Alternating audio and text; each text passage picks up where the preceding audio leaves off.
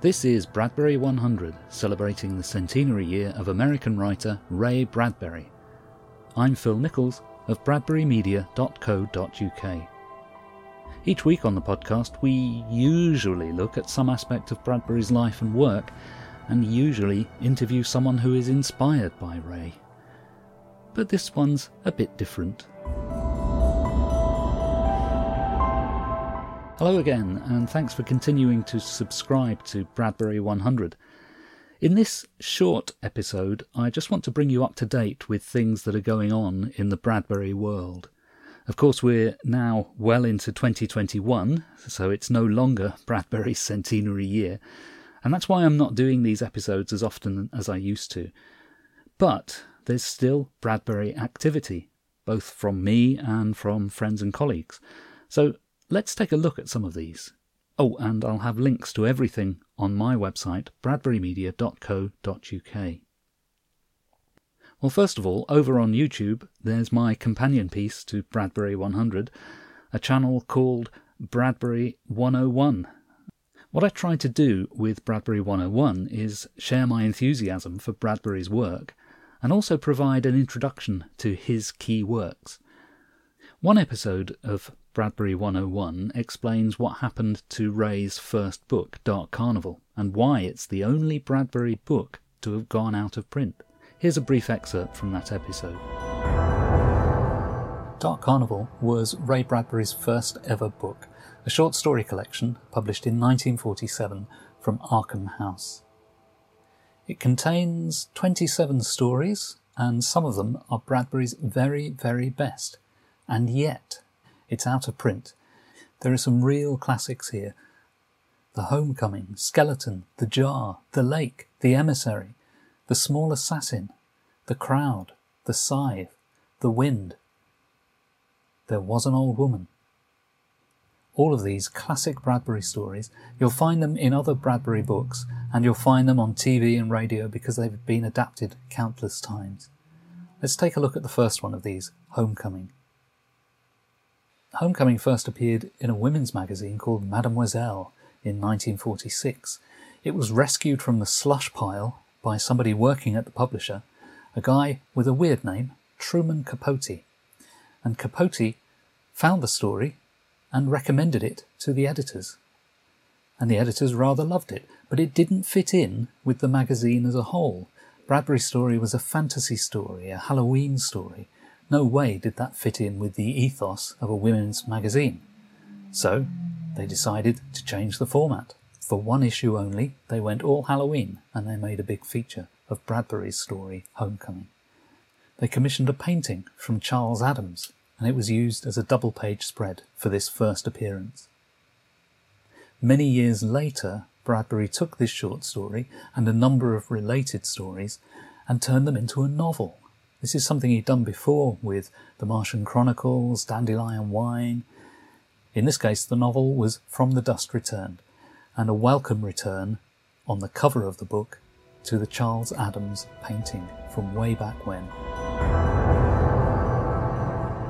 And in my most recent episode of Bradbury 101, I attempt to explain how Ray got branded as a science fiction writer and then found it difficult to shake off that label. Ray Bradbury wrote in many genres, and yet the label science fiction writer is the one that stuck for many, many years. His first book, Dark Carnival, was not science fiction, it was fantasy and horror. His second book, The Martian Chronicles, was arguably science fiction, but he denied it, saying it was pure fantasy. But his third book was undoubtedly science fiction, and that's The Illustrated Man. The Illustrated Man was published in hardcover by Doubleday in 1951. Most of the stories are science fiction, and very good science fiction. Many of them have become Bradbury classics over the years, being adapted multiple times for television, radio, stage, and film. There were only three items in the book that were completely new a prologue, an epilogue, and a short story called No Particular Night or Morning. The remaining stories had all been previously published in magazines. Let's take a look at these stories and see how they first appeared. My introductions to Bradbury's books on Bradbury 101 are illustrated. I use lots of magazine covers and interior artwork to illustrate the talks. And yes, I realise I'm often highlighting the work of artists here rather than Bradbury's words. But I think many Bradbury fans appreciate the strong links between Bradbury and his illustrators. Bradbury 101 is easy to find, just head to YouTube and search for Bradbury 101. While you're on YouTube, you might also want to watch a very enjoyable talk from my friends and colleagues from the Ray Bradbury Experience Museum. Auti Ortwine goes through Ray's work in comics and graphic arts, and Sandy Petrosius tells of Ray's hometown of Waukegan, Illinois. Now, you may remember Sandy as my interview guest on the second episode of this podcast. Auti and Sandy's talks are presented by Schaumburg Library. Just search YouTube for Ray Bradbury and Comics, and it'll pop right up with Schaumburg Library right next to it. And two other guests from Bradbury 100 have made some appearances on podcasts from the American Writers Museum. John Eller, the author of Becoming Ray Bradbury, Ray Bradbury Unbound, Bradbury Beyond Apollo, John appeared on Dead Writer Drama, the podcast, to talk about Ray's FBI file. Oh, yes, the man who wrote about the lone pedestrian being arrested by a self driving police car was under watch from the FBI in real life, mainly because of his speaking out against the McCarthy witch hunts of the 1950s. As usual, John Eller is able to not only tell of these events, but to place them in the context of Ray's writing and his overall career. It's a great interview, and I highly recommend it. John Eller was, of course, the co founder of the Center for Ray Bradbury Studies at Indiana University, but he recently retired, so he is now a professor emeritus. But he remains active in a number of Bradbury projects, and you'll hear more about those later this year.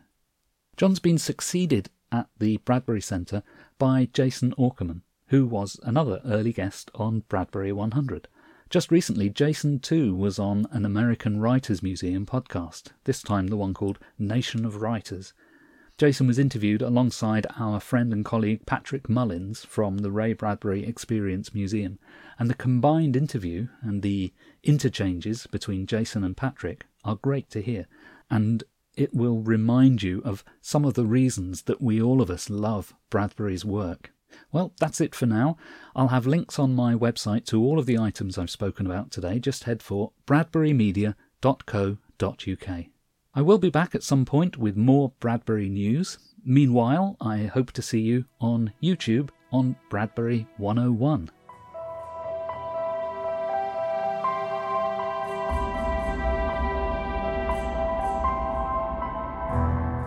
Bradbury 100 is presented and produced by Phil Nichols. Music is provided by Purple Planet at purpleplanet.com. Please subscribe. You can find us on Apple Podcasts and all good podcast places. For more information, head to bradburymedia.co.uk.